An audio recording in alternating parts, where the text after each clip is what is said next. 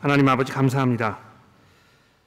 아, 저희들에게 하나님을 사랑하는 마음을 주시고 또 하나님의 말씀을 아, 경청하여 들으며 두렵고 떨리는 마음으로 그 앞에 나아가게 하셔서 감사합니다. 이 시간 주의 성령께서 저희를 도와주시고 인도하셔서 우리가 이 말씀을 잘 듣고 이해하며 소화하여 하나님이 보시기에 합당한 삶을 사는데 부족하지 않도록 저희들을 먹여주시고 입혀주시기를 예수 그리스도의 이름으로 간절히 기도합니다. 아멘. 오늘 아침에 우리가 보게 되는 이 마태복음 17장에 있는 이 말씀은 너무나 놀랍고 정말 뭐라고 말로 표현하기 어려운 아, 그러한 놀라운 사건입니다. 아, 보통 그 변화산의 사건이라고 이렇게 알려져 있는데요. 아, 바로 여기에서 예수께서 이 몸이 변화가 되셔서 하나님의 그 영광을 제자들에게 나타내셨던 그런 그 놀라운 순간인 것입니다. 이 본문에 보면은 굉장히 그 중요하고 재미있고 그런 그 여러 가지 세부적인 사항들이 있습니다. 이것을 우리가 잘 살펴보게 되면 성경이 어떻게 서로 연결되어 있고 또 이 말씀들이 어떻게 서로 이렇게 비추면서 이해할 수 있도록 도와주는지 이런 거를 우리가 살펴보게 되는데요. 전혀 놀랍지 않습니다. 왜 그렇습니까? 이 성경이 그 66권의 책으로 이루어져 있습니다만 이것이 다 한 저자이신 하나님의 손에 의하여 쓰여져 있기 때문에 성경의 여러 부분이 서로 다른 부분을 도와주고 이해하도록 이렇게 그 빛을 비추어 주는 이 일이 별로 그렇게 놀랍지 않은 것입니다. 우리가 오늘 본문 말씀을 보면서 아, 그런 그 자세한 세부 사항을 이해하는데 아, 뭐몇 시간 우리가 사용해도 충분하지 않을 거라고 생각을 합니다. 그러나 아, 그것보다 더 중요한 것은 무엇입니까?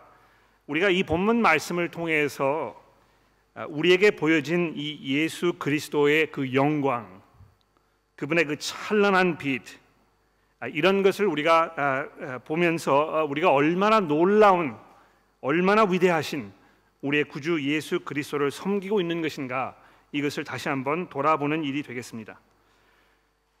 그렇게 하기 위해서 우선 그 본문 말씀의 내용을 빨리 한번 다시 한번 돌아보도록 하죠. 우선 예수께서 이 세 명의 제자들을 데리고 베드로와 야고보와 요한을 데리고 어, 산에 올라가셨다 했는데 아마 머릿속에 이제 벌써 질문이 떠오르겠죠. 왜 이 세 사람만 데리고 간 것인가? 아, 이렇게 그 놀라운 일이 지금 벌어지게 될 텐데 가급적이면 예수를 따르던 모든 사람들을 다 데리고 산에 올라가셔서 이런 영광스러운 모습을 보여주셨으면 더 좋지 않았을까? 아, 이런 질문을 우리가 하게 될 것입니다. 그러나 예수께서 그렇게 하지 아니하시고 딱 세 명만 데리고 산에 올라가셨다고 이야기합니다. 왜 그런지 잠시 후에 돌아보도록 하죠. 두 번째로 올라가신 예수께서 아, 몸이 변화되셔서 아, 정말 그 영광스러운 모습으로 제자들 앞에 나타나셨다고 본문이 우리에게 얘기해 주고 있습니다. 2절 말씀해 보십시오. 그들 앞에서 변형되사 얼굴이 해같이 빛나며 옷이 빛과 같이 희어졌더라 이렇게 말씀하고 있습니다. 세 번째로 거기에 모세와 엘리야 선지자가 나타났다는 것이죠.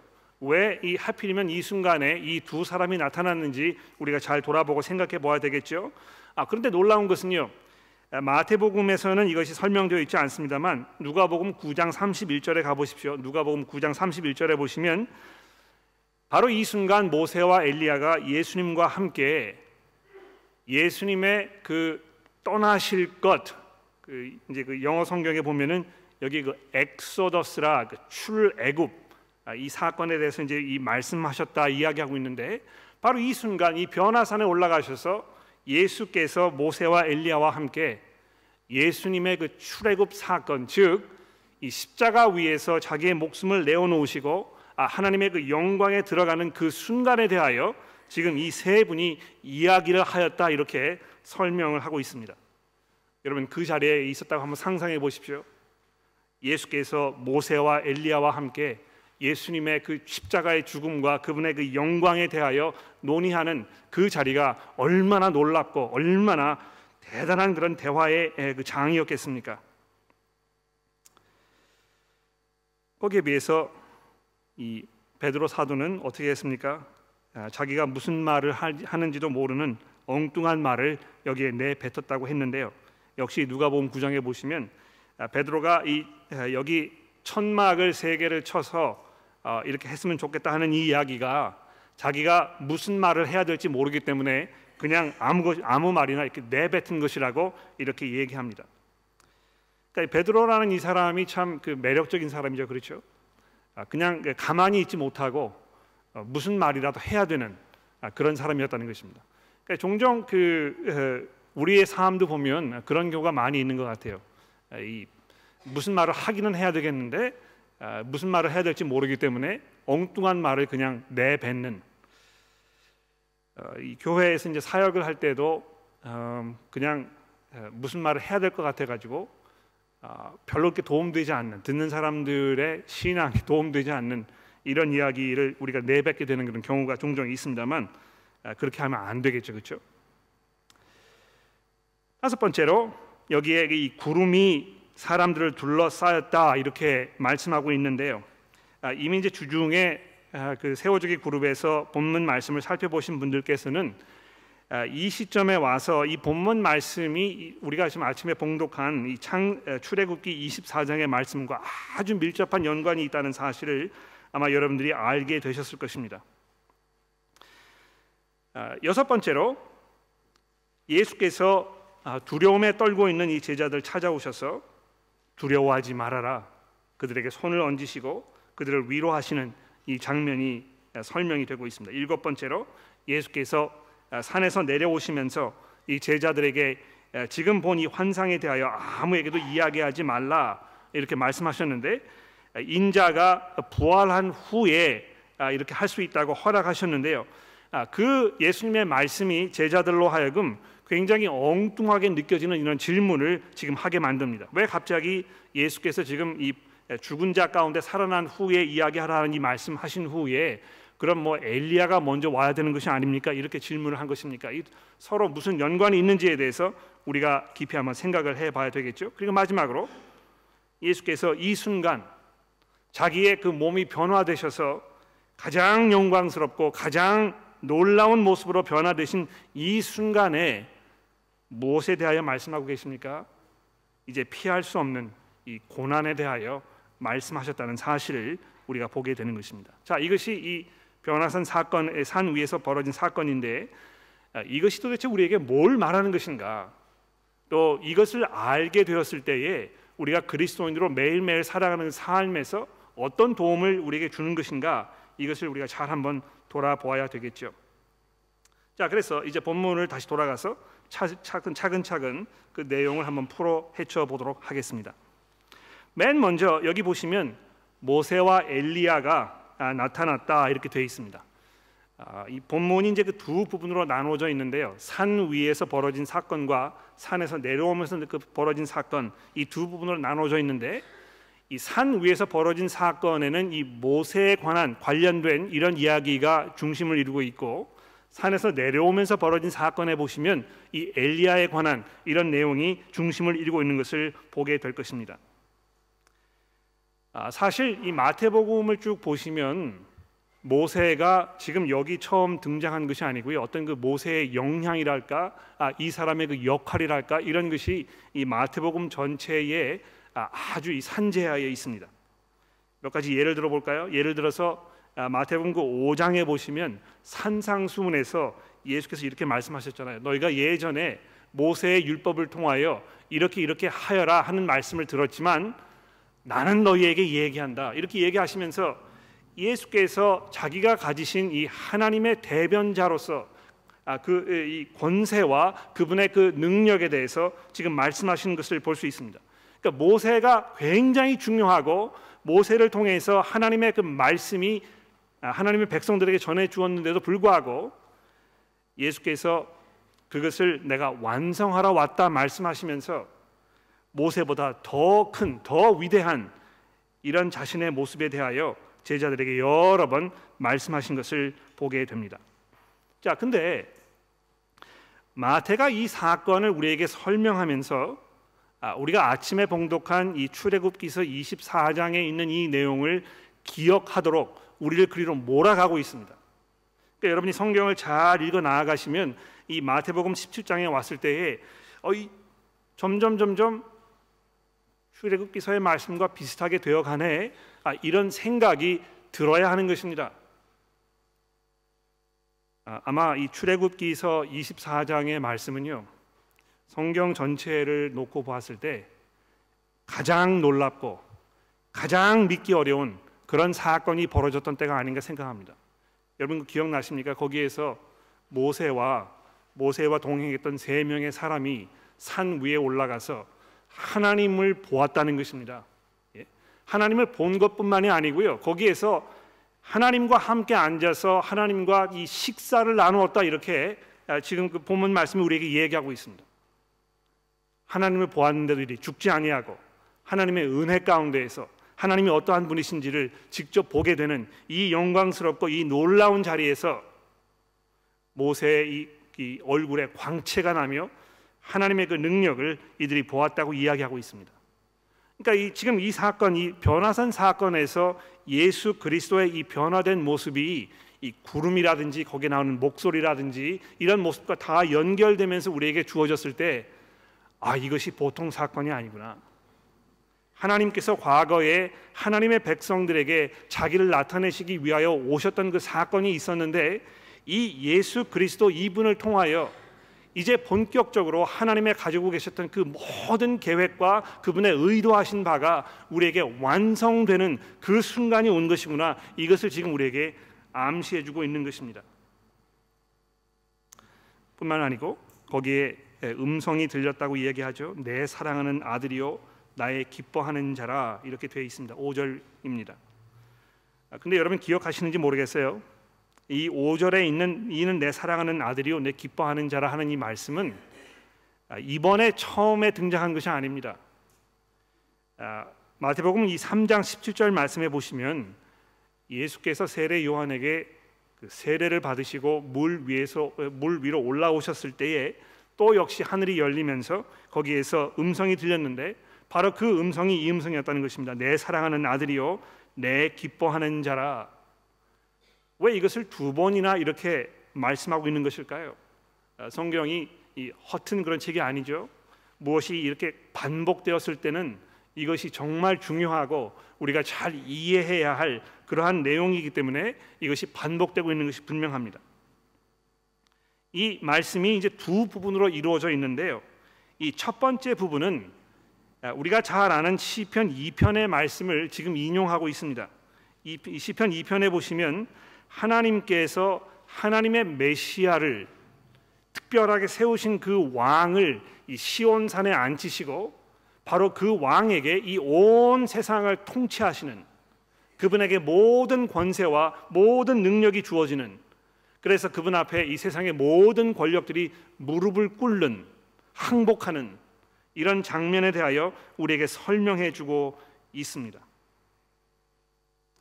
바로 예수 그리스도께서 그 분이시라고 지금 이 하늘에서 울리는 이 음성이 우리에게 말씀해 주고 있는 것입니다.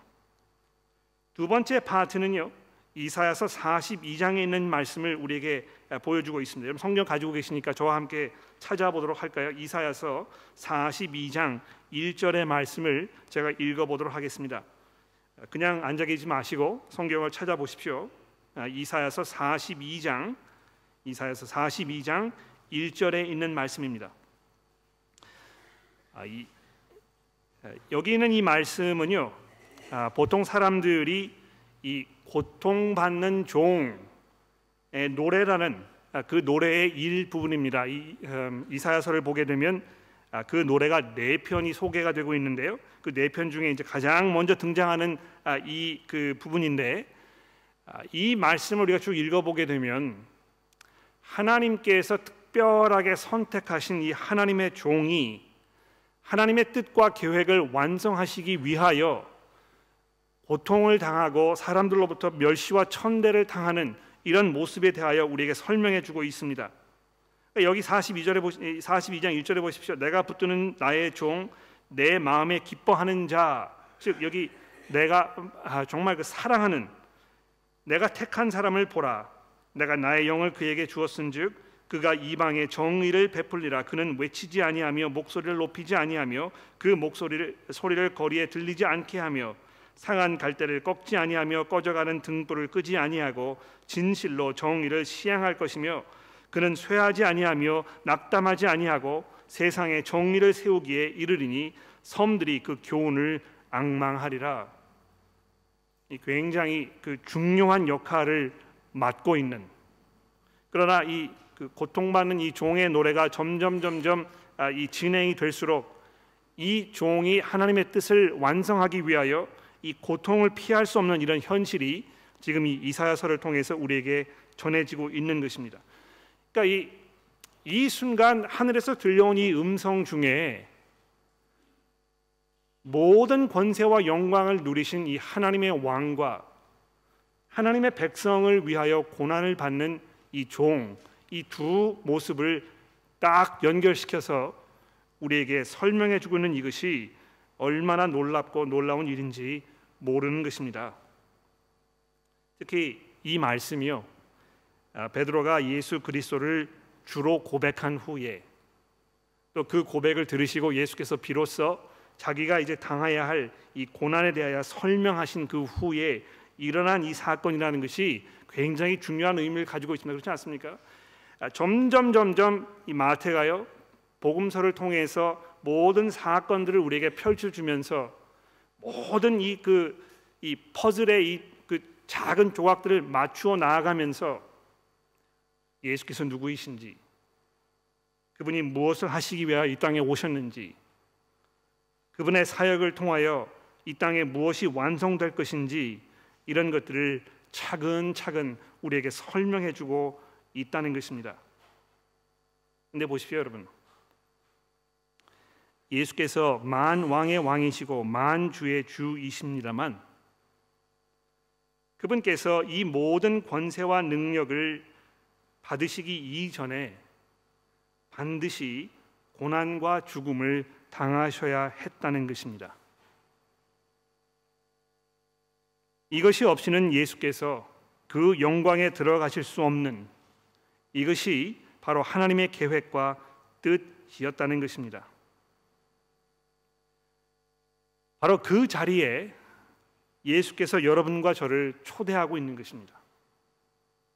우리가 장차 고난 이 영광을 누리게 될 것입니다만 그 영광에 들어가기 이전에 우리에게 주어진 이 몫은 무엇입니까?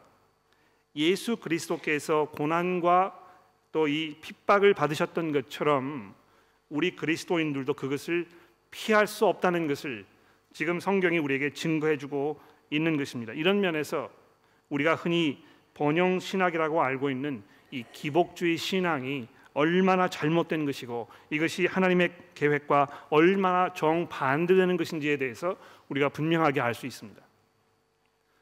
이 번영 신학은 이 기복주의 신앙은 하나님께서 약속하신 모든 영광과 그분의 은혜를 고통과 이 핍박 없이도 누릴 수 있다고 우리에게 약속해 줍니다. 예수를 잘 믿으면 우리가 사업이 성공하고 몸이 건강하고 가정이 행복하고 내 삶이 풍족해지고 이렇게 될 것이라고 그래서 예수를 믿어야 한다고 얘기하는 것입니다. 얼마나 이것이 우리 귀를 솔깃하게 하고 정말 그래서 내가 예수 믿어서 좀 덕을 봐야 되겠다 하는 생각을 갖게 하는지 모르는 것입니다.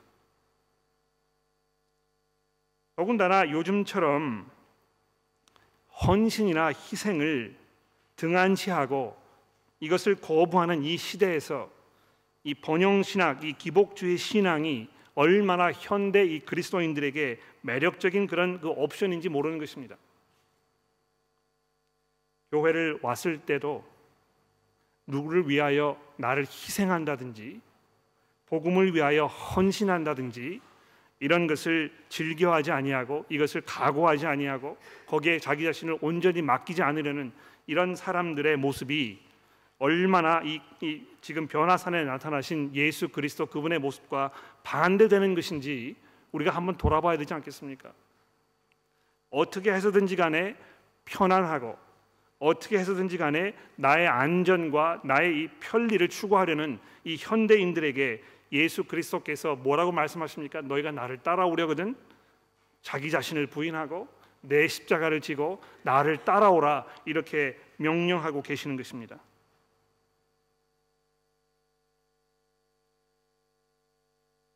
장차 예수께서 누리실 그 영광과 권세가 사람들의 눈앞에 환하게 비춰진 이 순간 그 후면에는 그분께서 당하실 수밖에 없었던 그 고난과 그 헌신과 그 십자가의 죽음이 있었다는 것을 기억해야 할 것입니다.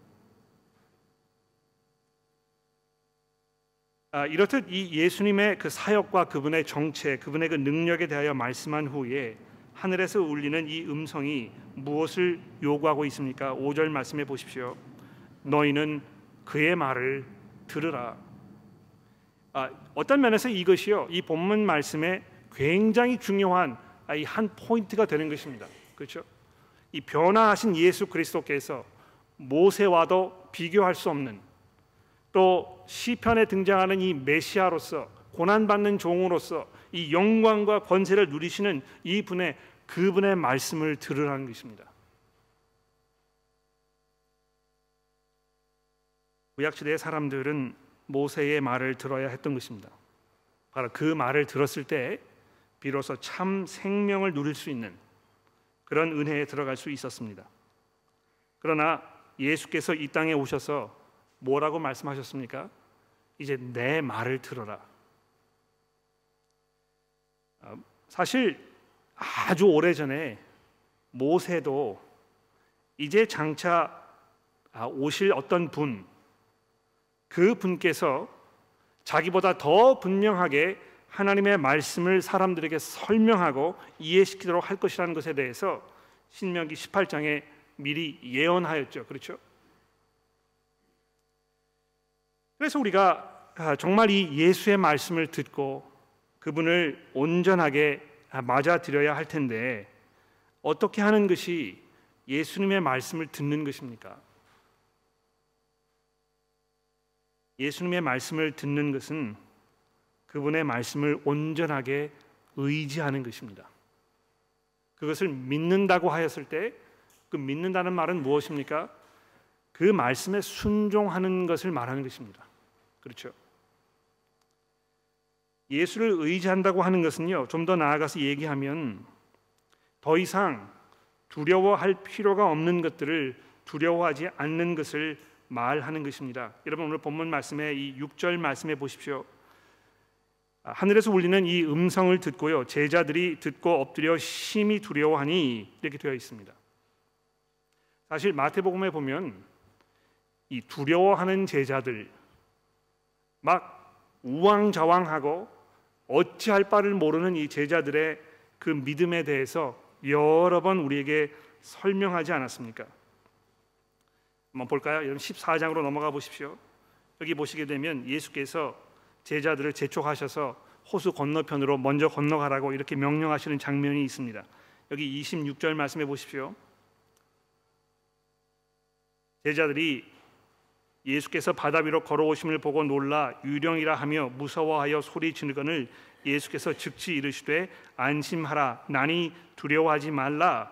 베드로가 대답하여 이르시되 만일 주님이시거든 나를 명하사 물 위로 오라 하소서 하니 오라 하시니 베드로가 배에서 내려 물 위로 걸어서 예수께로 가되 바람을 보고 무서워하여 빠져 가는지라 소리 질러 이르되 주여 나를 구원하소서 하니 예수께서 즉시 손을 내밀어 그를 붙잡으시며 이르되 믿음이 적은 자여 왜 의심하였느냐 여기 보시면 굉장히 중요한 부분이 있죠.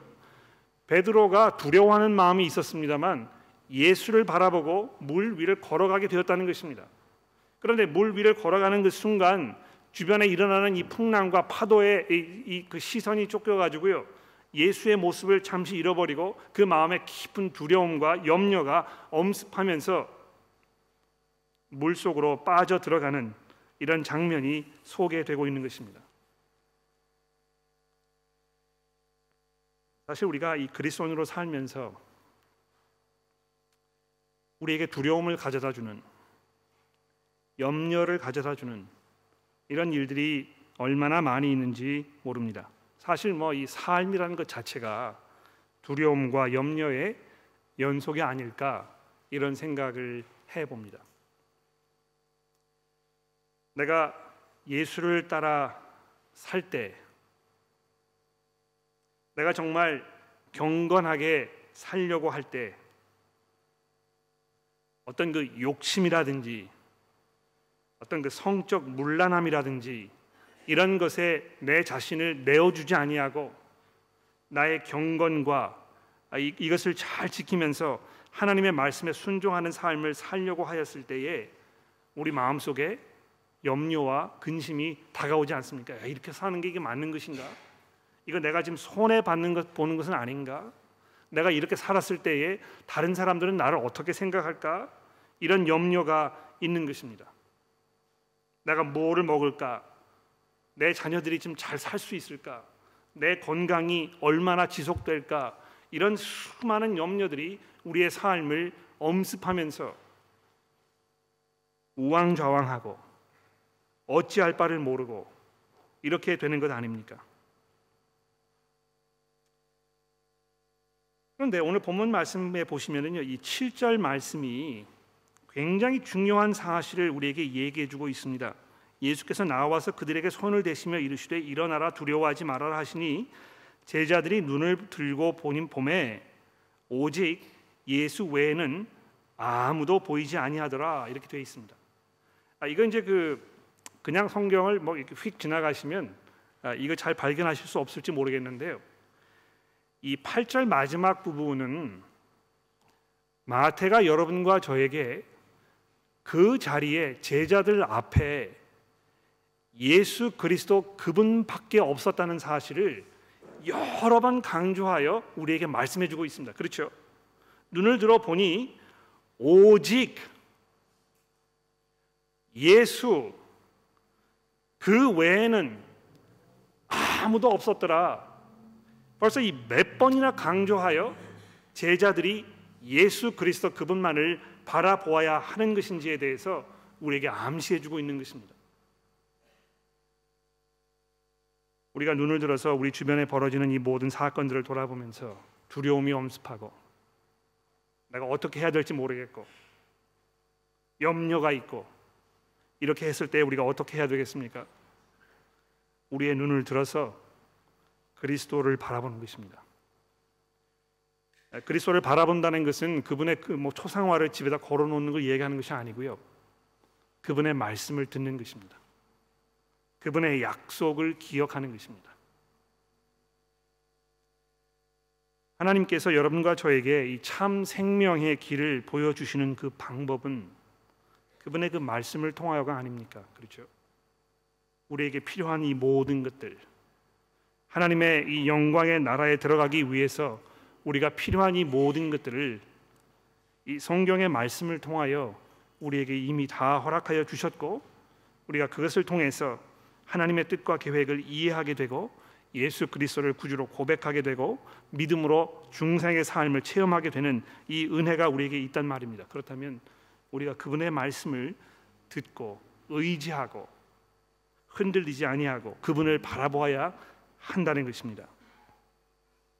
자 이렇듯 이 본문 말씀은요 우리로 하여금 이 뒤에 벌어진 사건을 보게 합니다만 동시에 이 말씀은요 여러분과 저로 하여금 우리의 시선을 들어서 이 앞으로 벌어질 이 사건에 대하여도 우리에게 보여주고 있습니다.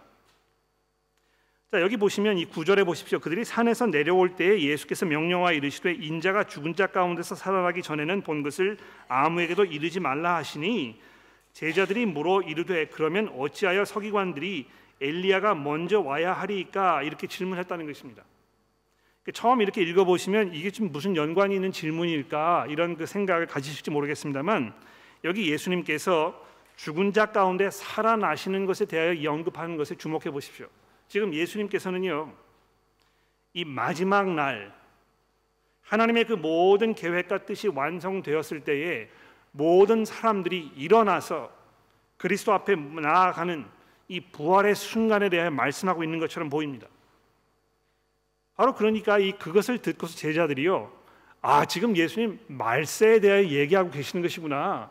근데 지금 예수님은 말세가 왔다고 이야기하시지만 성경에 보면 말세가 이르기 이전에 엘리야가 먼저 와야 한다고 구약 성경이 이야기하고 있는데 엘리야가 어디 있습니까? 이렇게 물어보는 것입니다.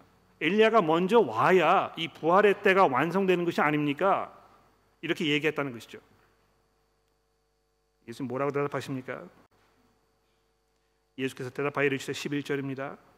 엘리야가 과연 먼저 와서 이 모든 일을 회복하리라 내가 너희에게 말하노니 엘리야가 이미 왔으되 사람들이 알아보지 못하고 임의로 그를 대우하였도다 인자도 이와 같이 그들에게 고난을 받으리라 하시고 그제서야 제자들이 예수께서 말씀하신 것이 세례 요한인 줄을 깨달았다 되어 있습니다. 여기 보십시오.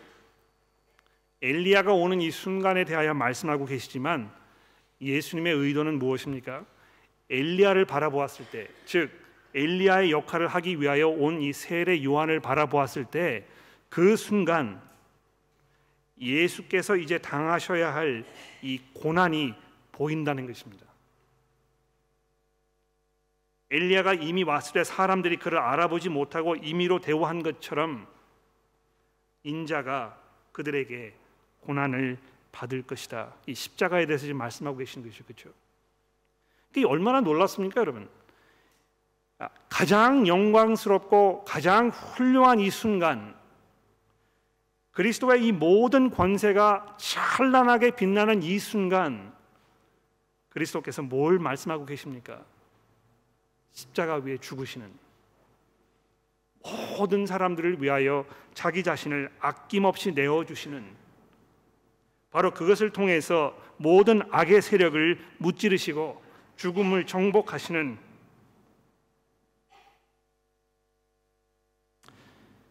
그분의 그 영광이 이 고난 속에서 나타나게 되는 것입니다. 그런데요, 이 본문 말씀은 그것을 훨씬 넘어서서 그 후의 일에 대하여도 우리에게 말씀하고 있지 않습니까? 예수 그리스도의 얼굴이 이 광채로 빛나며 그의 옷이 흰 것으로 변화되었을 때 우리로 하여금 이 부활하신 예수 그리스도께서 장차 구름을 타고 이 땅에 다시 임하시는 그 순간 누리실 모든 영광을 바라보게 한다는 것입니다. 뿐만이 아니고요. 우리가 그것을 기억하였을 때 여러분과 저도 그 부활의 영광에 동참하게 될 것을 우리가 기억하게 됩니다. 예수님께서 제자들에게 자기의 이러한 모습을 보여주셨을 때에 여러분과 저에게 우리도 그 부활의 영광에 참여하게 될 것을 지금 암시하고 계신다는 것입니다. 성경 마지막 한 군데만 찾아볼까요? 여러분 히브리서 2장 10절의 말씀을 보십시오. 히브리서 2장 10절입니다.